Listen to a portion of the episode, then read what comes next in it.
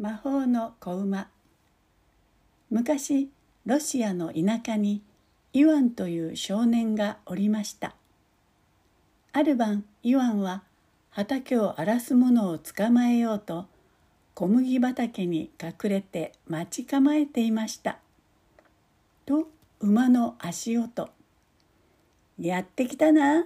今に見てろ」イワンの目に一頭の白い馬が映りました。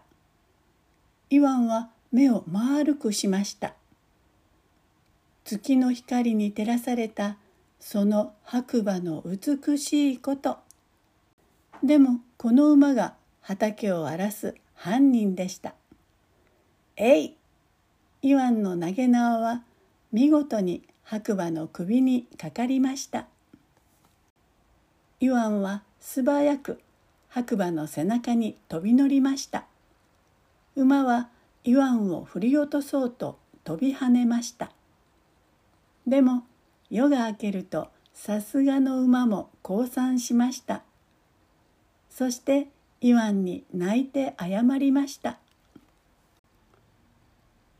翌日イワンは3頭の馬を連れて町の市場へ出かけました。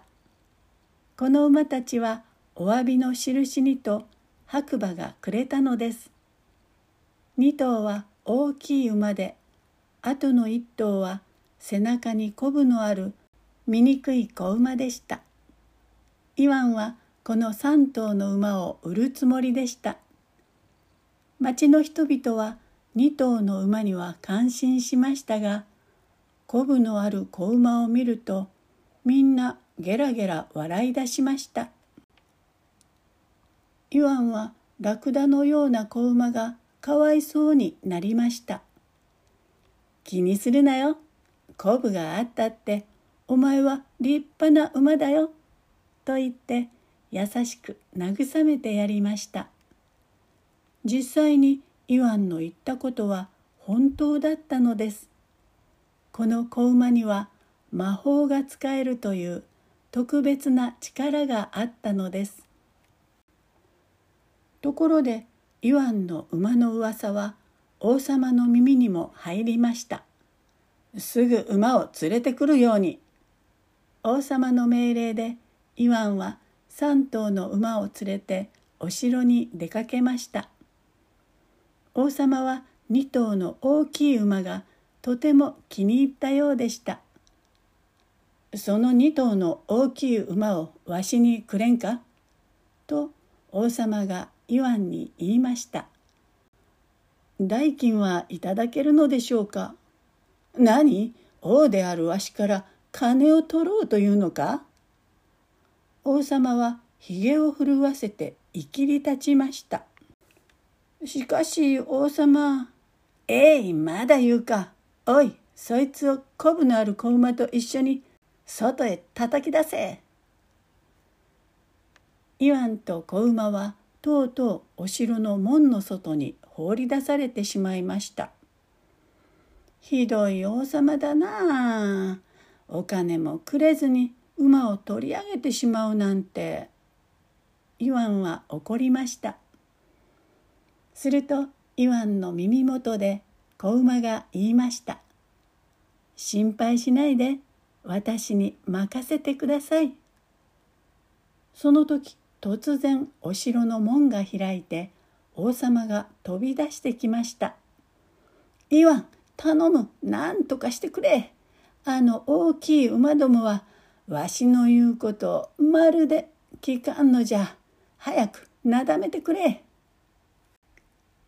イワンがお城の大広間に引き返すと2頭の馬が暴れ回っていました。高価な絨毯は破れ家具は倒れ天井のシャンデリアは砕けて大変な騒ぎ。イワンは馬たちに話しかけました「どうどうどうさあお前たち静かにするんだよ」と言ってイワンが首筋をトントントンとすると2頭の馬たちはたちまちおとなしくなりました。これを見た王様はすっかり感心しました。そこで無理やりにイワンに馬屋係を命じました。ところで王様には月の王女という好きな人がいました。でも月の王女は王様が嫌いでした。無理やりにお城へ連れてこられたからです。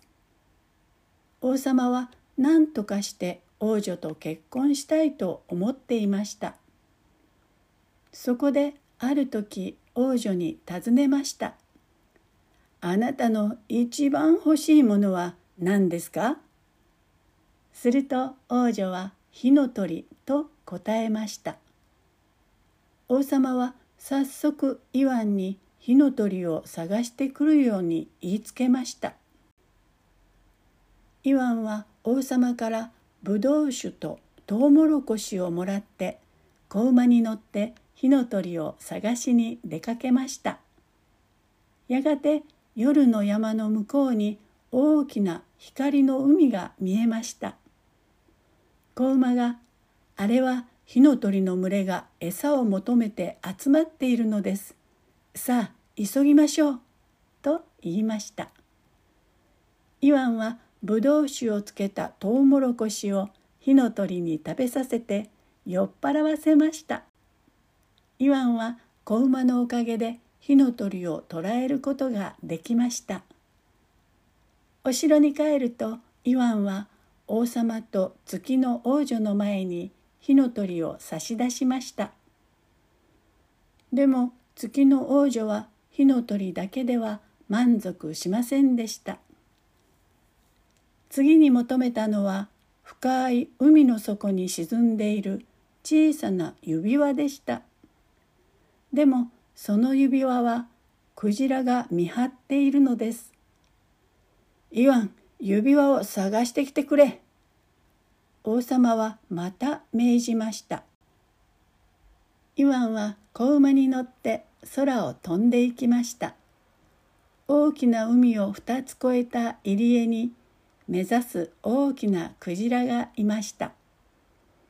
海の大王のクジラさんお願いです。私に指輪をください。イワンの熱心な頼みにクジラも心打たれたようでした。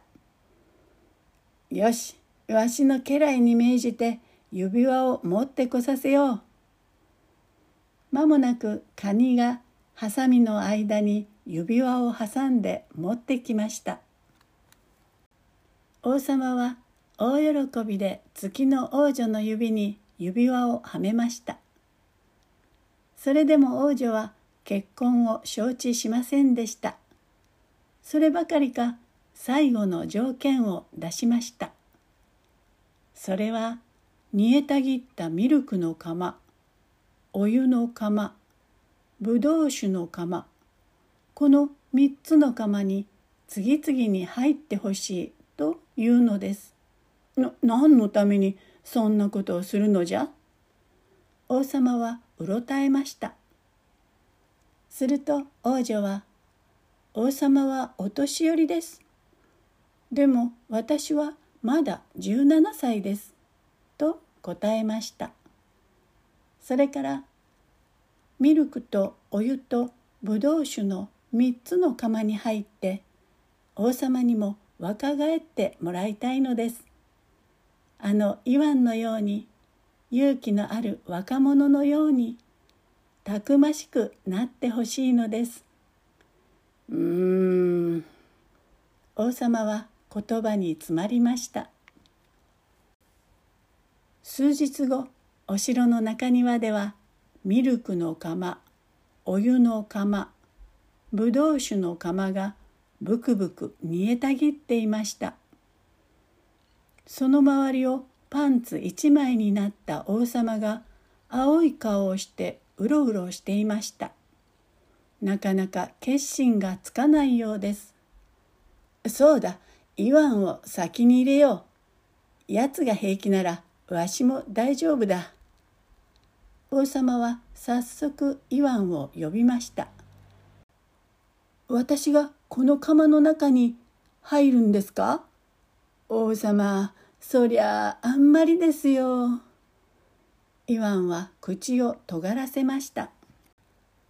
その時子馬がイワンの耳元で何かささやくと尻尾をミルクの釜に入れてその雫を二度振りかけました。イワンは静かにミルクの釜の中に入っていきました。大丈夫か？王様はイワンに尋ねました。平気ですよ。イワンはそう言うと最後のブドウ酒の釜から出てきましたその顔は凛々しい王子のように輝いていました王様は早速自分もミルクの釜に入ってみました熱いや熱いけど平気だ。何事も我慢我慢。王様はミルクの釜お湯の釜ぶどう酒の釜と入れ替わり何度も入りました。これも若返るためだ。よしもう少し頑張ってうんと若返ってやろう。おい釜の蓋をしろやがて釜から赤ん坊の鳴き声が聞こえてきましたイワンが蓋を取るとなんと赤ん坊がいるではありませんか欲張りすぎた王様は若くなりすぎて赤ん坊になってしまったのです。こうしてイワンと月の王女は間もなく結婚しました。二人は末永く幸せに暮らしました。ところで赤ん坊になった王様はどうなったでしょうか。イワンと月の王女がどこかへ行く時はいつもかごに入れられて子馬の背中にくくられたということです。